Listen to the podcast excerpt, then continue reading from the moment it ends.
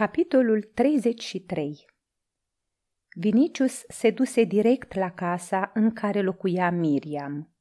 În fața porții îl întâlni pe Nazarius, care se tulbură când îl văzu, însă el îl salută amabil și îi ceru să-l conducă la locuința mamei sale. În casă, în afară de Miriam, îi mai găsi pe Petru, Glaucus, Crispus și pe Pavel din Tars, care se întorsese de curând din fregele. Când îl văzură pe tânăr, fură uimiți, însă el le spuse. Vă salut în numele lui Hristos pe care îl cinstiți. Fie numele lui slăvit în vecii vecilor. Am văzut virtutea voastră și am cunoscut bunătatea voastră, așa că vin ca prieten. Și noi te salutăm ca pe un prieten, răspunse Petru. Șezi și mănâncă din hrana noastră ca oaspete binevenit. Stau și mănânc, însă mai înainte ascultați-mă. Tu, Petru, și tu, Pavel din Tars, ca să fiți încredințați că sunt sincer, vă mărturisesc că știu unde este Ligia. Vin tocmai din fața casei lui Linus, care e aproape de casa asta – am drept asupra ei acordat de împărat. Am în casele mele din oraș aproape 500 de sclavi. Aș fi putut să înconjur casa și să o iau, și totuși n-am făcut-o și n-am să o fac. Pentru asta, binecuvântarea Domnului va coborâ asupra ta și sufletul tău va fi purificat, spuse Petru. Îți mulțumesc, dar ascultați-mă mai departe n-am făcut asta, deși dorul mă mistuie. Înainte, până când n-am fost la voi, aș fi luat-o fără îndoială și aș fi reținut-o cu forța. Virtutea voastră însă și religia voastră, deși nu cred în ea, au schimbat ceva în sufletul meu și nu mai pot să o iau prin violență. Nu știu nici eu de ce e așa, dar ăsta e adevărul. Am venit la voi, căci voi îi țineți loc Ligiei de mamă și de tată. Vă spun, dați-mi-o de nevastă și vă jur că nu numai n-am să o împiedic să creadă în Hristos, dar am să caut și eu să-mi însușesc învățătura lui. Vorbea cu voce răspicată, ținând fruntea sus. Era însă emoționat. Picioarele-i tremurau sub mantia dungată. Nimeni nu-i răspunse și câteva clipe fu tăcere. Atunci el continuă, vrând parcă să prevină un răspuns defavorabil. Cunosc piedicile, dar o iubesc ca pe ochii din cap.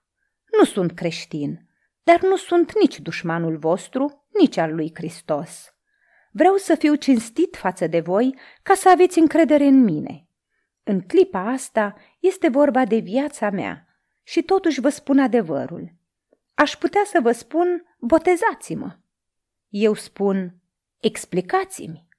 Admit că Hristos a înviat din morți, fiindcă o spun oamenii care trăiesc într-o adevăr și care l-au văzut după moarte. Cred că ce am văzut că religia voastră propovăduiește virtutea, dreptatea și mila, nu crimele de care sunteți bănuiți. Dar nu cunosc decât ceea ce am aflat de la voi, din faptele voastre, de la Ligia, din discuțiile cu voi. Repet însă că și în mine s-a schimbat ceva sub influența ei. Înainte adoram plăcerile. Acum am fugit de pe lacul lui Agripa, fiindcă desfrâul m-a dezgustat. Înainte credeam în violență, azi m-am dezis de ea.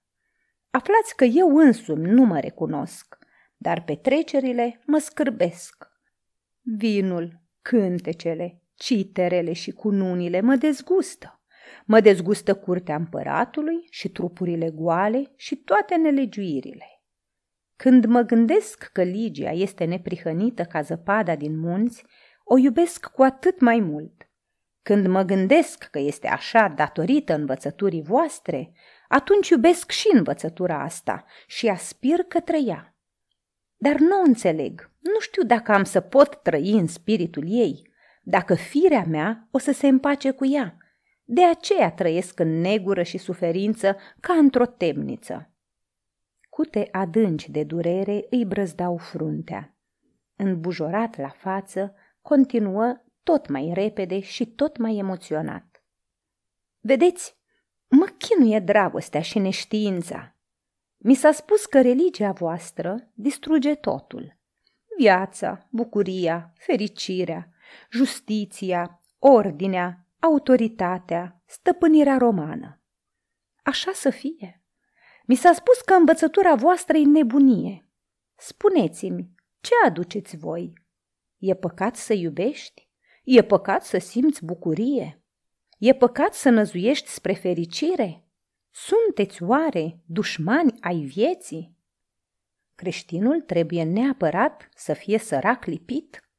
Va trebui oare să renunț la Ligia? Care este adevărul vostru? Faptele voastre și cuvintele voastre sunt limpezi ca apa, dar cum este adâncul acestei ape? Vedeți că sunt sincer. Risipiți întunericul în care bâșbâi, căci mie mi s-a mai spus și asta. Grecia a creat înțelepciunea și frumusețea, Roma puterea, dar ei ce aduc? Spuneți-mi deci, ce aduceți? Dacă dincolo de ușa voastră este lumina, atunci deschideți. Aducem dragostea, spuse Petru, iar Pavel din Tars adăugă. De-aș vorbi în toate limbile oamenilor și ale îngerilor, dar mi-ar lipsi dragostea, aș zdrângăni ca arama. Inima bătrânului apostol fu mișcată de sufletul acesta chinuit, care se zbătea ca o pasăre închisă în colivie. Întinse mâinile spre Vinicius și spuse Bate și ți se va deschide. Îndurarea Domnului a coborât asupra ta. Te binecuvântez pe tine, sufletul și dragostea ta în numele Mântuitorului. Atunci se întâmplă un lucru neașteptat. Cuprins de exaltare cum era, Vinicius, acest urmaș al cuiriților, care până nu de mult nu-l socotea om pe un străin, se repezi la Petru și luându-i mâinile începu să îi le sărute. Petru se bucură, înțelegând că sămânța căzuse din nou într-un pământ bun și că plasa lui de pescar mai culese un suflet. Cei de față, bucuroși la rândul lor, văzând acest semn de cinstire față de apostolul Domnului, strigară într-un glas. Slavă Domnului în ceruri! Vinicius se ridică cu fața luminată și spuse Văd că fericirea poate să lășlui și printre voi, căci mă simt fericit. Sunt sigur că tot așa o să mă convingeți și de alte lucruri, dar asta n-are să se întâmple la Roma, Împăratul pleacă la Antium, iar eu trebuie să plec cu el, căci am ordin. Știți că neascultarea ordinului înseamnă moarte. Dacă însă am câștigat încrederea voastră, veniți cu mine, ca să mă învățați adevărul vostru. O să fiți mai în siguranță acolo chiar decât mine. În mulțimea aceea de oameni o să puteți răspândi învățătura voastră chiar la curtea cezarului. Se spune că Acteia este creștină. Sunt creștini și printre pretorieni. Am văzut cu ochii mei cum soldații au îngenunchiat înaintea ta, Petre, la poarta Nomentana. La Antium am o vilă. Ne vom aduna acolo și sub nasul lui Nero o să ascultăm învățătura voastră. Mi-a spus Glaucus că voi, pentru un suflet, sunteți gata să colindați până la capătul lumii. Faceți acum pentru mine ceea ce ați făcut pentru alții, venind până aici tocmai din Iudeea. Nu părăsiți sufletul meu. Auzindu-l vorbind astfel, începură să se sfătuiască, gândindu-se cu bucurie la succesul învățăturii lor și a importanței pe care ar avea-o pentru lumea păgână convertirea unui curtean, urmașul uneia din cele mai vechi familii romane. Într-adevăr, nu pregetau să colinde până la capătul lumii pentru câștigarea unui suflet omenesc. De la moartea învățătorului nu făceau altceva. Nici prin minte nu le trecea să dea un răspuns negativ. Însă, în timpul acela, Petru era păstorul întregii comunități, așa că nu putea să plece. În schimb, Pavel din Tars, care de curând fusese la Aricea și Fregele și intenționa să plece din nou în răsărit pentru mai mult timp, să viziteze bisericile, să animeze zelul lor, se învoi să-l însoțească pe tânărul tribun la Antium, căci de acolo îi era mai ușor să găsească o corabie spre mările Greciei. Vinicius, deși dezamăgit că Petru, față de care se simțea atât de îndatorat, nu-l va însoți, mulțumi cu recunoștință, apoi adresă bătrânului apostol o ultimă rugăminte. Cunoscând locuința Ligiei, spuse el, aș fi putut să mă duc eu însumi la ea și să o întreb. Așa s-ar cuveni, dacă mă vrea de soț, în cazul că sufletul meu va deveni creștin – dar prefer să te rog pe tine, apostole. Permitem să o văd sau condumă tu însuți la ea. Nu știu cât de mult va trebui să stau la Antium și țineți minte că, trăind în preajma împăratului, nimeni nu e sigur de ziua de mâine. Mi-a și spus Petronius că nu voi fi în siguranță acolo. Lăsați-mă să o văd, să-mi satur ochii de chipul ei și să o întreb dacă vrea să uite răul pe care i l-am pricinuit și să împartă cu mine binele pe care soarta poate ne-l rezervă. Apostolul Petru zâmbi cu bunătate și spuse Cine ar putea să-ți refuze o bucurie atât de îndreptățită, fiul meu? Vinicius se plecă din nou sărutându-i mâinile, căci nu-și mai putea stăpâni emoția. Apostolul, mângâindu-i tâmplele, îi spuse Tu să nu te temi de împărat, căci îți zic ție, niciun fir de păr nu se va clinti din capul tău. După aceea trimise pe Miriam după Ligia, poruncindu-i să nu-i spună cine se află printre ei. Voia să o vadă și pe ea bucurându-se.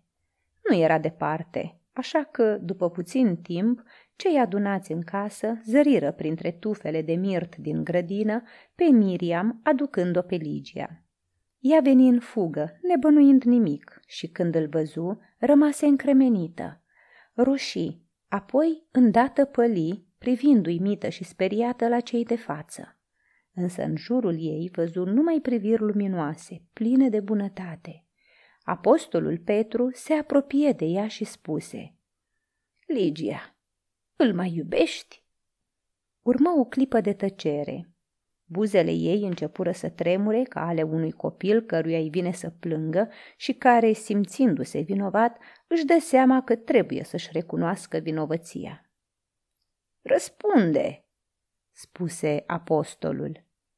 Atunci ea șopti cu smerenie și teamă în glas, lunecând la genunchii lui Petru.